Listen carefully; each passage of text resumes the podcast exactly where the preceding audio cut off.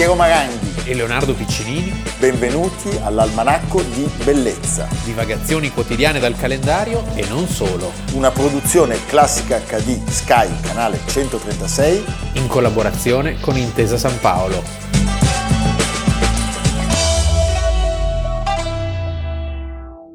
Almanacco di bellezza, 19 giugno, Leonardo Piccinini. Piero Maranghi. Vedete il sorriso perché alle nostre spalle ci sono due bottiglie molto molto importanti. Con un nome molto importante. Beh, pareggio di bilancio. Quintino Sella. Pareggio di bilancio. Quello eh. della famosa scrivania. La che scrivania. quando si entra al Ministero dell'Economia c'è la scrivania di, di Quintino, Quintino Sella. Sella. E poi, grandissimo uomo di montagna, Sì. Ci sono anche i suoi libri sul Monviso, c'è il rifugio, c'è il rifugio Quintino Sella proprio sul Monviso. Sulla bottiglia c'è una sua frase del 1871, dico quindi alla gioventù correte alle Alpi, alle montagne, o giovani animosi, che vi troverete forza, bellezza, sapere e virtù.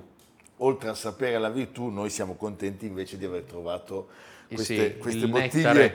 Di Lessona. Lessona è, è un, è un- è un nebbiolo in purezza, grandissimo vino e vogliamo ringraziare un erede di Quintino Sella, Sì. Alessandro Sella, Sempre in sella. sempre in sella, sulla sella sta la sella, e Allegra Tolu, Tolu. che è la figlia del- dei nostri adorati Rita e Ilvo, Ilvo. grandi sostenitori dell'almanacco. Siano i nostri ambasciatori presso PON. Sì, è vero. Eh sì, Sai che presso la- ci la- sono operazioni importanti. alla corte di Pon. Allora, possiamo dirlo che il nostro ponnismo Sì.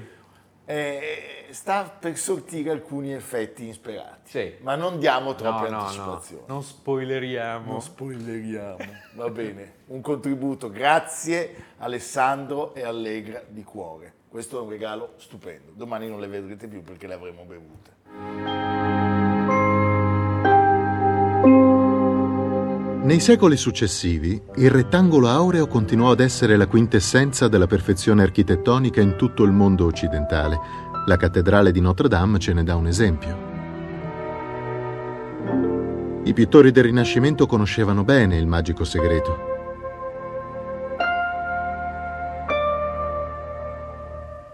E a tutt'oggi il rettangolo aureo ha un posto importante nella nostra cultura.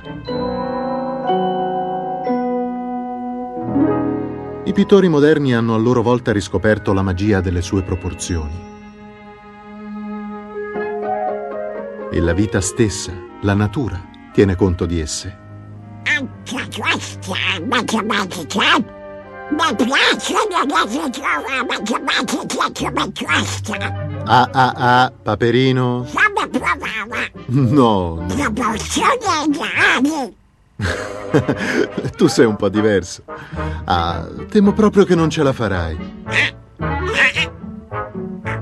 Beh, non tutti siamo matematicamente perfetti.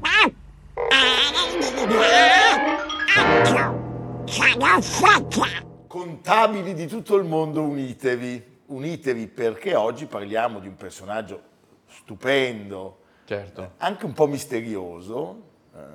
È famoso il suo ritratto, Beh. il doppio ritratto di lui con l'allievo che si trova a Capodimonte, anzi adesso è in prestito al Museo del Louvre, al Louvre. fino all'8 gennaio ed è un'opera molto interessante. ehm, Jacopo de Barbari o Iacometto veneziano non, non si è, non si è ancora stabilito con certezza. Però è un'opera che ti, ti cattura. Una tavola bellissima che racconta il personaggio. C'è la sua opera che era stata stampata un anno prima, la Summa de Aritmetica, eccetera. C'è il dodecaedro e poi c'è il rombicubottaedro che pende dal soffitto, Dal soffitto. in cui, che è in vetro, in cui si rifletterebbe la torre del Palazzo Ducale di Urbino. Perché quest'opera era dei Della Rovere, poi finisce eh, ai Medici, come tanta parte dell'eredità della Rovere, pensate al doppio ritratto di Federico da Montefeltro e Battista Sforza, e poi attraverso un ramo minore dei Medici, i Medici di Ottaviano, quelli che avevano il castello di Ottaviano, che poi verrà comprato da il, eh, da Cutolo, da Cutolo, in certo Cutolo, Cutolo. Cutolo era figlio di uno che lavorava la terra lì sotto. E quindi ha detto, Come adesso- si vede nel film di Tornatore, Me lo compro. me lo compro. Va bene. Sì. È il Medici di Ottaviano, dei Medici di Ottaviano finisce all'inizio del Novecento a Capodimonte. E noi stiamo parlando oggi di Luca Pacioli. Luca Pacioli. Luca Pacioli, frate, matematico ed economista, che muore il 19 giugno del 1517, quindi solo un anno prima, premuore al suo amico Leonardo da Vinci.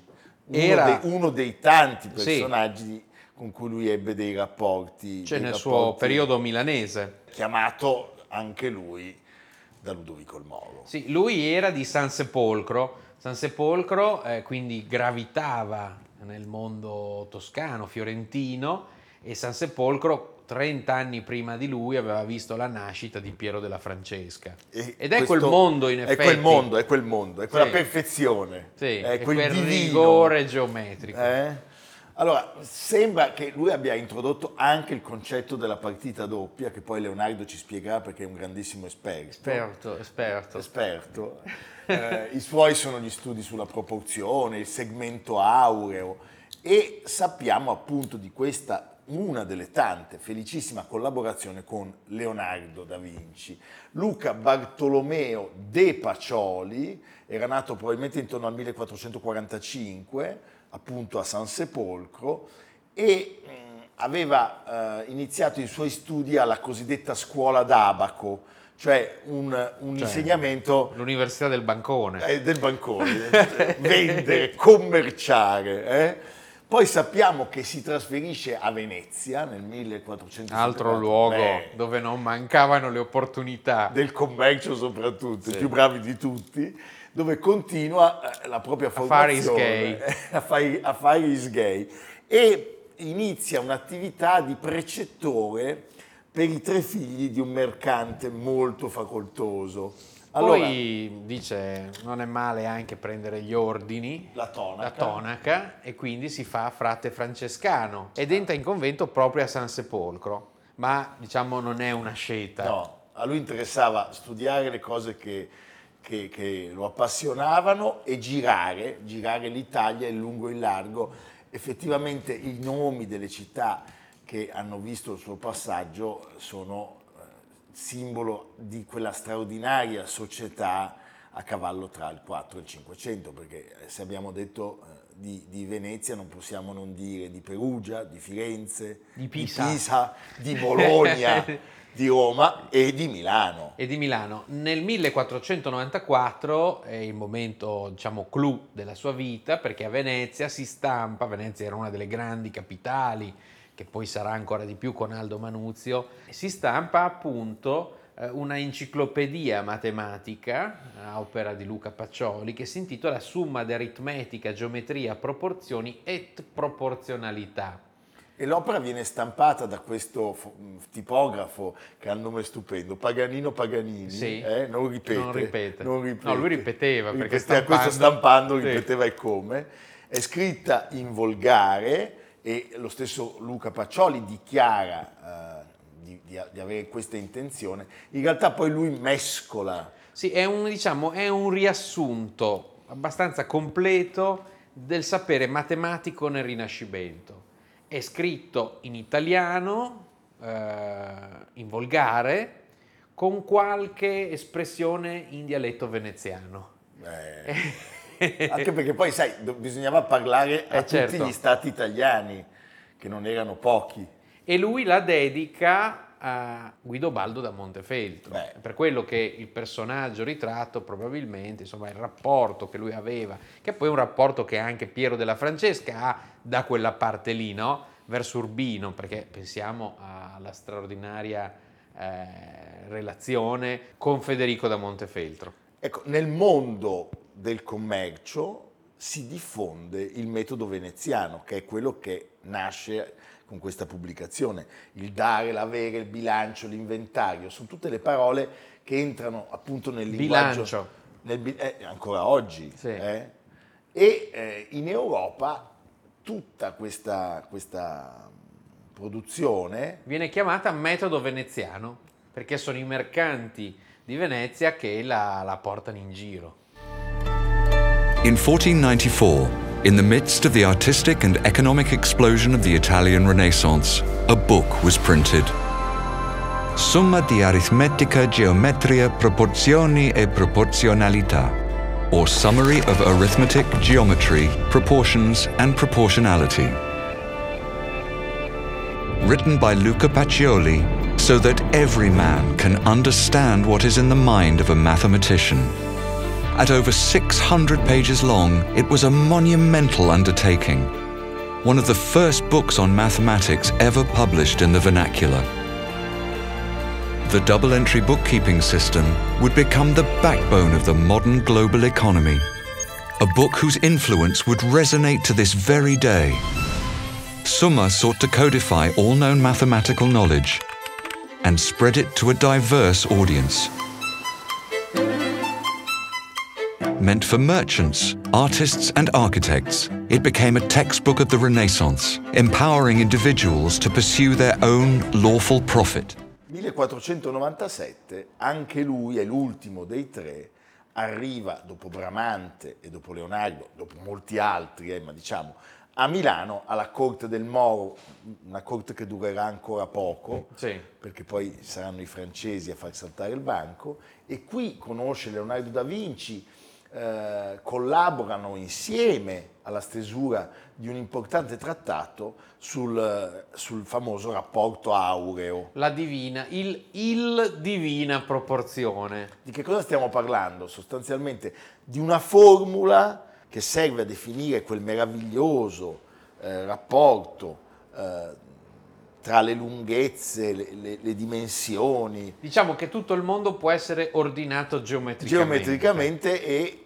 c'è una sorta di È un percorso quindi ancora prima mentale. mentale, una rappresentazione filosofico. del divino e c'è anche una, un- una- una- una rappresentazione del divino e del rapporto tra la meraviglia e Dio. E soprattutto è un libro che si gode perché ci sono le illustrazioni e poi le incisioni di Leonardo, quindi spesso nelle mostre del Rinascimento dedicate a Leonardo, dedicate a, quel- a quella felice congiuntura eh, artistica, eh, è presente una copia del libro di Pacioli o in originale, e ne sono pochissimi, quello alla Biblioteca Ambrosiana. Uno è l'Ambrosiana. È meraviglioso e l'ho ottenuto personalmente in mano, tra l'altro. Quindi- pare che si, si siano... C'ho una, c'ho eh, una- una pagina, ancora- ce l'ho ancora in l'ha- tasca. la- lui ha strappato la pagina e se l'è messa in tasca. E, eh, o, in, eh, o in stampa, perché ovviamente il libro viene diffuso attraverso la riduzione in stampa.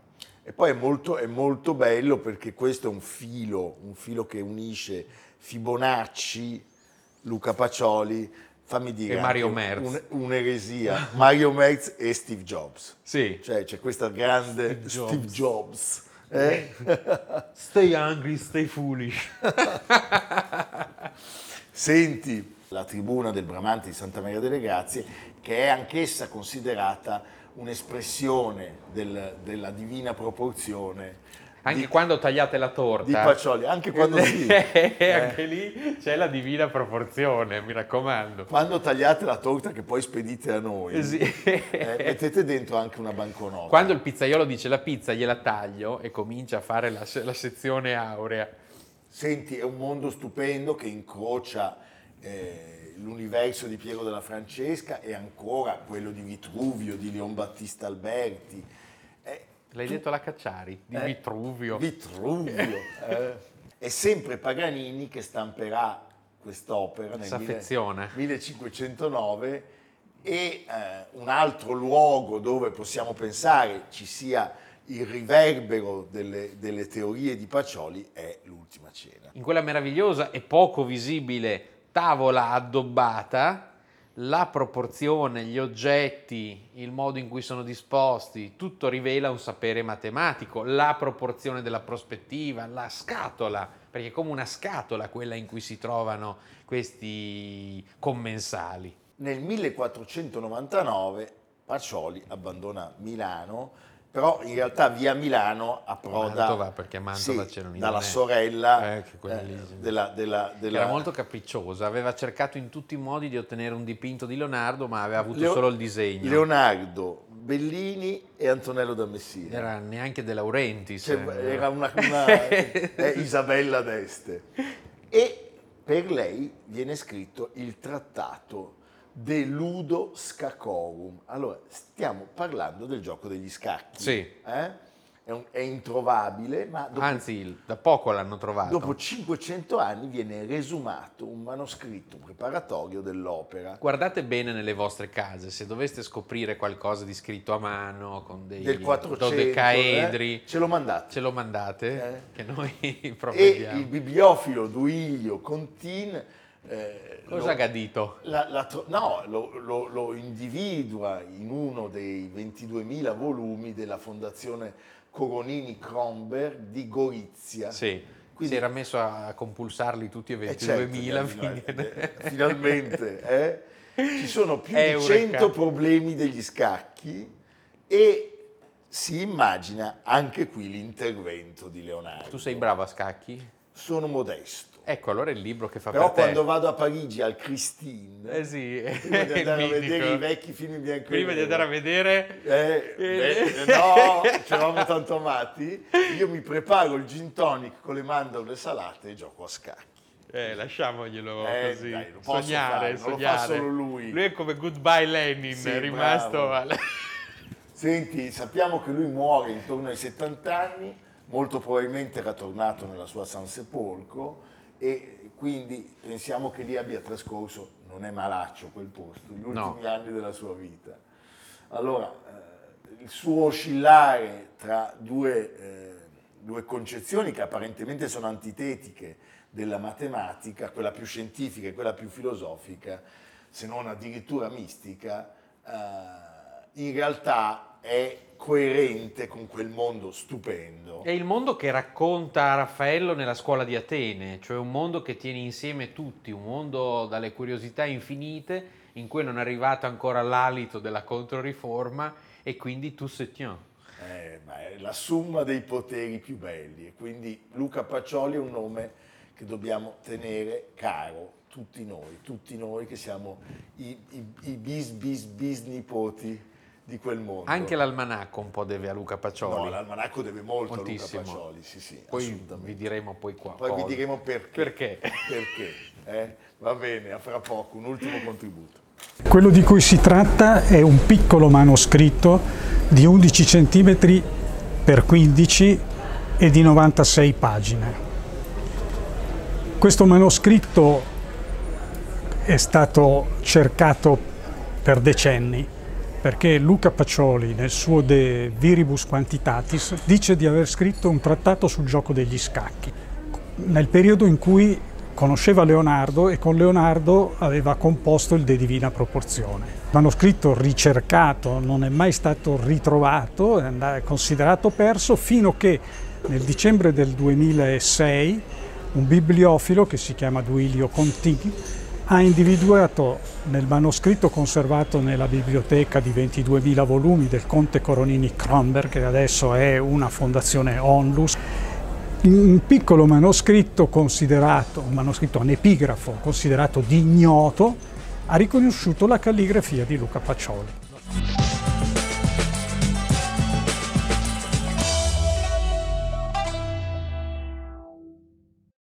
Good evening, Mr. Marat. That's a most attractive dress you're wearing. The Windsors revealed more about their relationship than perhaps they meant to in a rare interview on American television. Tell me, wh- where is the other half of the Windsor family? The Duke's waiting in the living room for you. Well, could, could we go on and meet the Duke, do you think? Yes, we're going now. The Duchess was publicizing her autobiography. The Heart Has Its Reasons. Well, darling. Where have you been? Well, David, here is Mr. Marat. Good evening, sir. Hello, Mr. Mara. It's nice to see you again. Thank you, sir. It's very pleasant seeing you again, sir. Uh, well, uh, ma'am, to project a little, what's important to both of you for the future? Well, for me, I want to make my husband happy. That's my greatest desire. And for you, sir? Darling, I subscribe to that very charming and gracious thought, only, of course, the other way around.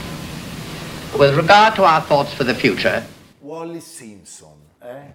Vecchia signora. La, la vecchia Simpson. La vecchia Simpson. Sai qual è? La vecchia babbiona. Eh, l'ho conosciuta. L'ho conosciuta, eh, non è vero. No, stiamo parlando della protagonista di una delle storie d'amore più controverse è del secolo scorso e certamente della corona britannica. Si diceva che avesse imparato certe, diciamo, pratiche so. amorose in un eh, club di Singapore. Pare che fosse bravissimo. E quello aveva fatto innamorare Ribbentrop, che essendo un diplomatico... tutti i giorni sì. diplomatico, in realtà era Era una- commerciava sì, eh, faceva l'assicuratore. Eh, lei nasce il 18 giugno del 1896 a Baltimora, negli Stati Uniti. Oh, yeah. E il vero nome di questa donna, devo dire che era molto simpatica, era Bessie Wallis Warfield. Sì. Perché si cambia nome? Perché diceva Bessie è il nome che si potrebbe dare a una mucca. Ha ragione. E quindi lei che puntava in alto, effettivamente pensare alla parabola di questa donna Finita al Bois de Boulogne, passata da Windsor, anzi a Windsor non c'è mai passata. non ci vai passato perché non la fanno andare. Prima. Baldwin e poi Churchill la tengono alla larga. Eh sì. Anche perché Churchill, devo nel dire... chiacchiericcio si diceva che lei avesse una certa simpatia per il baffo. Sì, Baffino Churchill, Churchill ci perderà anche un po' la reputazione, ma questo lo diciamo dopo. Certo. Allora, era una donna che indubbiamente aveva molto stile, fascino, era intelligente, scaltra, spregiudicata. E poi sceglieva degli obiettivi molto penetrabili, Cioè, diciamo. puntava giusto. eh. Diceva di sé... Perché sono- non è che il duca di Windsor fosse, No, diciamo, ma eh, certo. Lei di sé diceva non sono un granché, il minimo che io possa fare è vestirmi meglio di chiunque altro. giusto. Eh, beh, questo devo dire... Si Oggi si sposa- direbbe resiliente. Sì, la prima volta che si sposa, perché non sono due i matrimoni della vita, ma sono tre. Mm. È, è un aviatore della Marina degli Stati Uniti. Quindi parte piano. Con l'entrata degli, ame- degli americani nella prima guerra mondiale, lei lo segue, A San Diego. però il matrimonio non, non dura anche per i continui tradimenti. Lui era lontano, lei frequentava gli altri dello squadrone. Sì, quindi, quindi poi probabilmente forse anche lui. eh. Anche lui? Si parla addirittura eh, di, un- di una relazione con Galeazzo, Ma sì, Ciano, nulla di più facile. genero di Mussolini, Pensa. di cui avrebbe, pensate, abortito il figlio con un intervento clandestino che l'aveva lasciata sterile. Certo che Pazzesco. Ciano e Ribbentrop in un colpo solo i due I ministri due degli ministri degli esteri. esteri. Sì. eh? Dopo dieci anni di matrimonio, nel 27, lei divorzia e i corteggiatori non mancano. Si parla appunto di queste accertate simpatie Beh, nazifasciste. come molti americani, Come molti dobbiamo americani. dire che non era, non era l'unica, ecco. E sappiamo che per un anno Rose rosse. Ribbentrop le manda 17 rose rosse ogni giorno. E lei non cede, così perlomeno... Perché lui a un certo punto era l'ambasciatore a Londra. eh. A Al Londra- giorno? A Londra è vero, al giorno gliele mandava. Però. Allora, c'è un'amica di, di Wally Simpson, Mary Kirk, che è, eh, era stata damigella al suo primo matrimonio C'ho un amico... e, e lei gli presenta il numero due, mat- Sì, matrimonio numero sale, due, si si, sale. sale, si sale. Il numero due è Ernst Aldrich Simpson, che era un facoltoso dirigente marittimo anglo-americano che si era, Era un po' un coglione era riuscito a separarsi dalla prima moglie. Sposa nel 28 lei e... eh, Diciamo che tutti quelli che hanno avuto delle relazioni con Wally Simpson non erano di grandissima no, intelligenza. intelligenza. E si trasferisce a Londra. Sì. L'ambizione però della ragazza non si placa e a un certo punto lei incomincia ad ambire al titolo. Al giro giusto. Al giro Siamo a giusto. Londra. Siamo a Londra, ci devono fare qualcosa, no? Barone, baronessa. guardare al top. E allora detto. punta molto in alto e diventa amica di Lady Thelma Furness, Nota. che era, no, era l'amante del principe Ecco di. Galles, cioè era l'amante di Edoardo. Prince of Wales. Nel 31, durante un ballo, nella sua casa di campagna, lei presenta il principe a Wallis.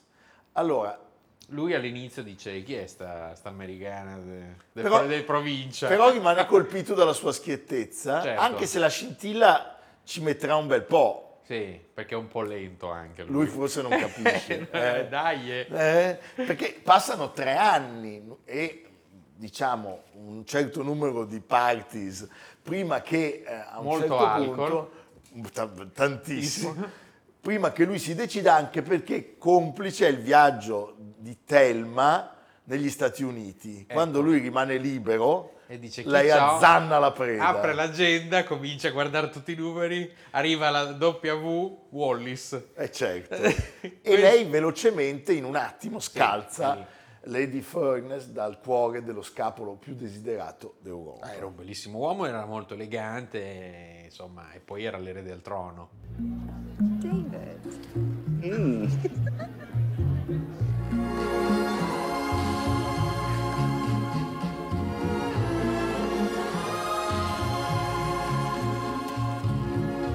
Connie, you look lovely. How are you, darling?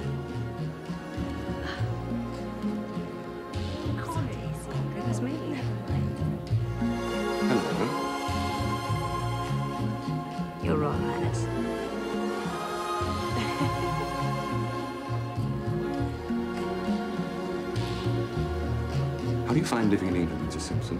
I love it. Except for the lack of central heating. I'm always cold. Ah, maybe you need someone to keep you warm. Isn't that what husbands are for?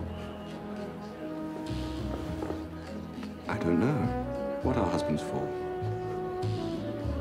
You might have to marry someone to find out, sir. And how do you find marriage, Mrs. Simpson? Everything's a compromise, isn't it? Doesn't sound very romantic. Ah, romance. That's another matter altogether, Your Highness.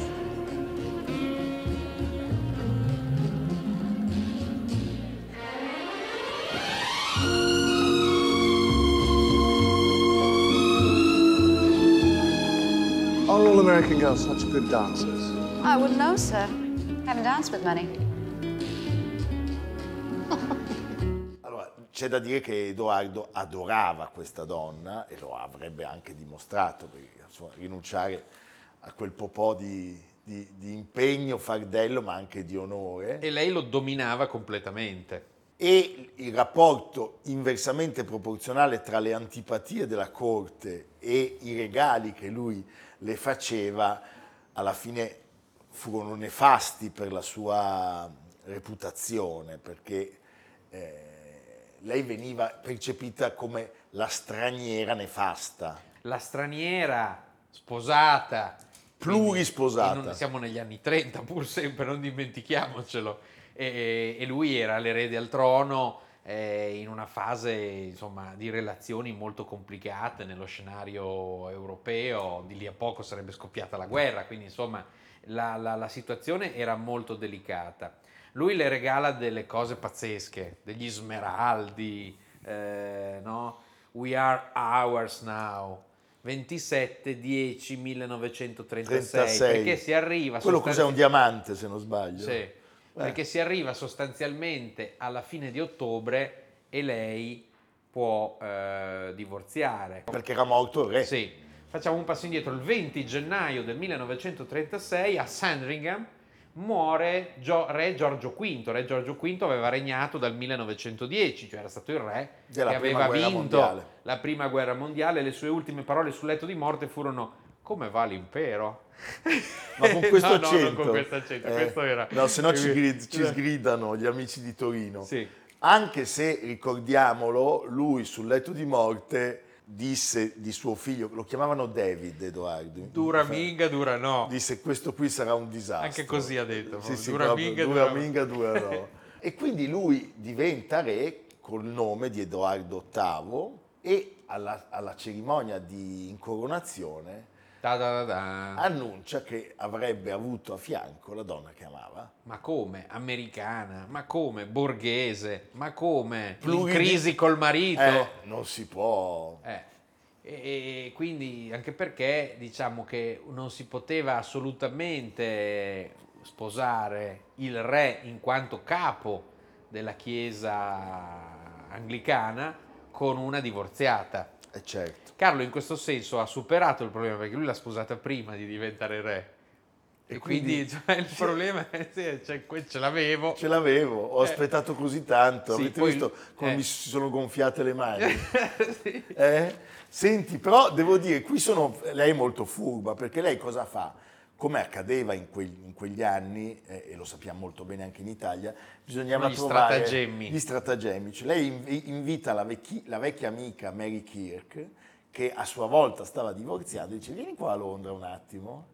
E cosa fa? Sostanzialmente la mette nel letto di suo marito. Sì, la lascia da sola con lui a teatro e non si presenta. E non si quindi presenta. la cosa da scandalo. La gente Perché il mormora. marito, ma come, esce con un'altra? E tra l'altro questa poi si innamorerà veramente del Simpson. Sì, perché già che c'erano... Già che c'era, due- dico, consoliamoci. Eh, Eh, sì.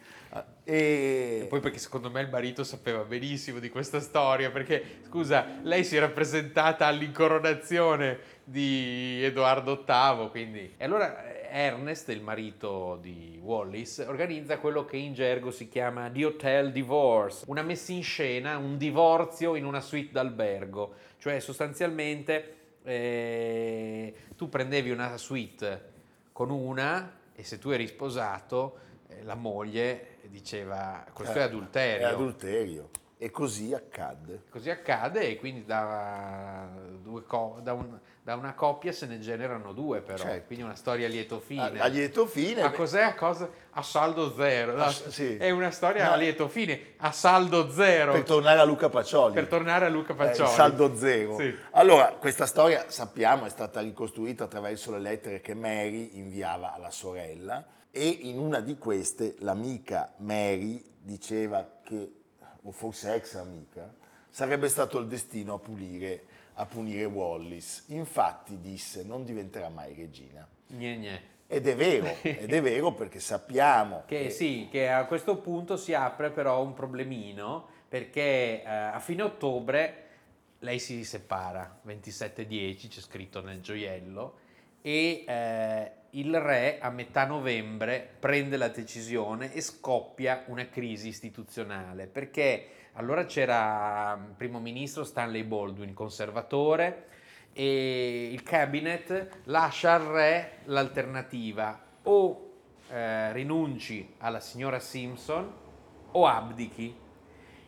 Si arriva al 2 dicembre e lui decide di abdicare, Ma cioè lui non, non fa un plissé. Chi è Sì, che sì. rimane colpito da questa decisione e prende un'iniziativa che gli costerà molto? Churchill. Winston Churchill. Winston Churchill, ricordiamo, era un po' uscito dai radar dopo la faccenda dei Dardanelli e però era ritornato ad essere, grazie alla sua intelligenza, al suo carisma, uno dei leader più influenti, con anche degli incarichi dei conservatori. E Churchill, due giorni dopo questa decisione del re, dice ripensaci, dammi 15 giorni di tempo.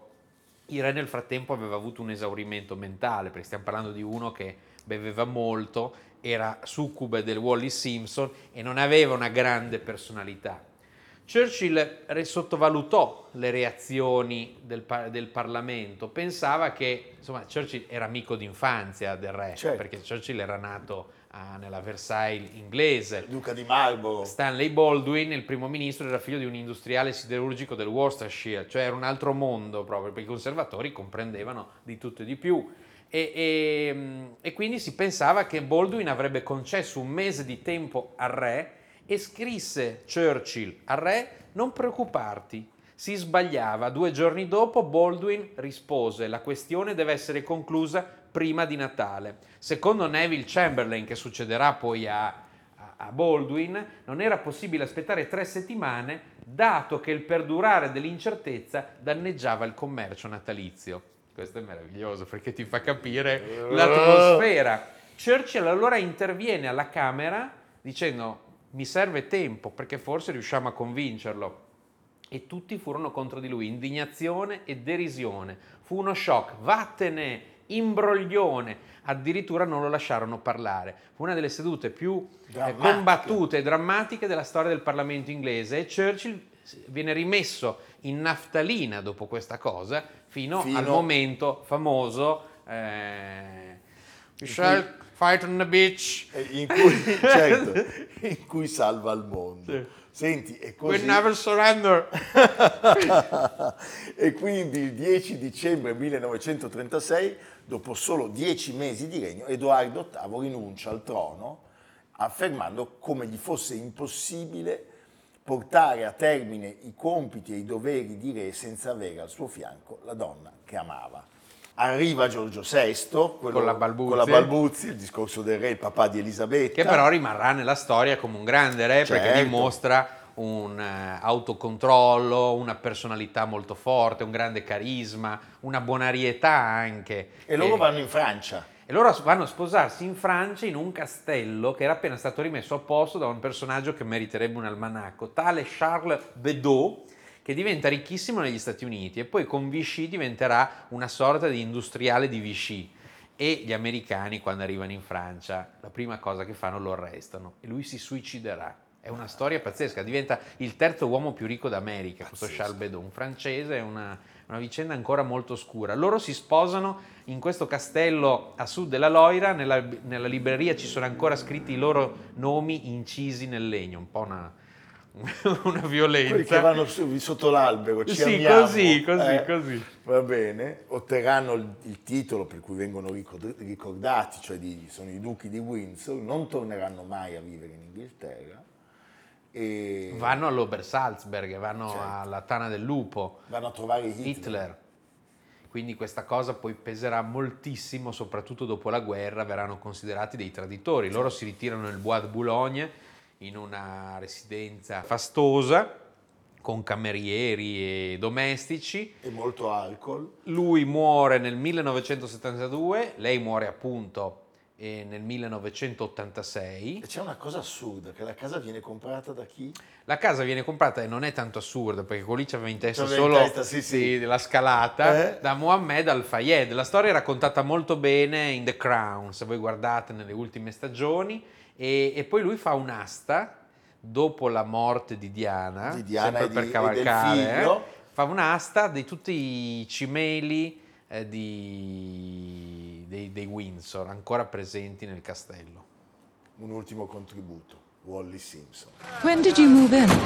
The city of Paris owns the property, you know, and happily the city very kindly let us take the house for a small amount of rent.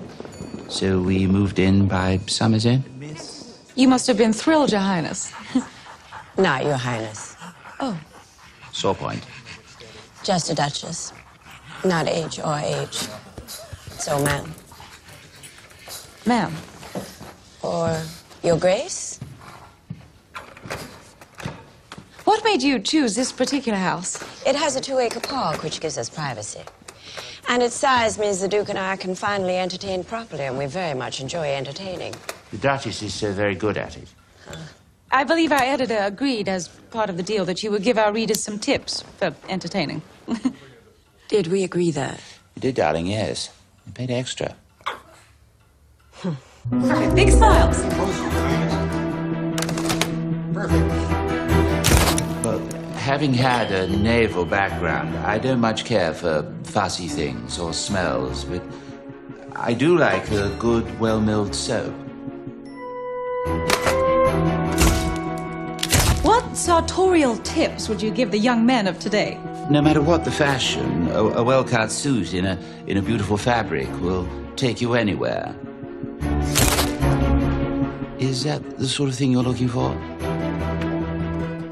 Abbiamo festeggiato l'arrivo di queste splendide bottiglie, domani, come vi abbiamo detto, non le vedrete più e tu dove ci mandi? Rimaniamo un attimo eh, in zona lacustre, anzi per l'esattezza nella nostra amata Ponna, quindi salutiamo e noi rinnoviamo l'incarico di ambasciatore all'avvocato Ilvo Tolu. Ho preso anche la bacchetta la- che, che è perfetta. per dirigere. E ricordiamo che Ponna è divisa in tre frazioni, superiore, di mezzo e inferiore. E andate a vedere, là lì è zona di Sacrimonti, questa è potremmo dire la suggestione di Sacromonte, nel senso che c'è una bellissima via Crucis del Settecento che si conclude con la facciata affrescata della chiesa di San Gallo, quindi una meraviglia dell'architettura.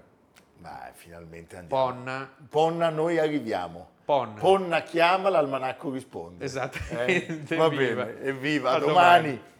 Almanacco di bellezza, a cura di Piero Maranghi e Leonardo Piccini. con Lucia Simioni, Samantha Chiodini, Silvia Corbetta, Jacopo Ghilardotti, Paolo Faroni, Stefano Puppini. Realizzato da Amerigo Daveri, Domenico Catano, Luigi Consolandi, Simone Manganello, Valentino Puppini. Una produzione classica HD, Sky canale 136 in collaborazione con Intesa San Paolo.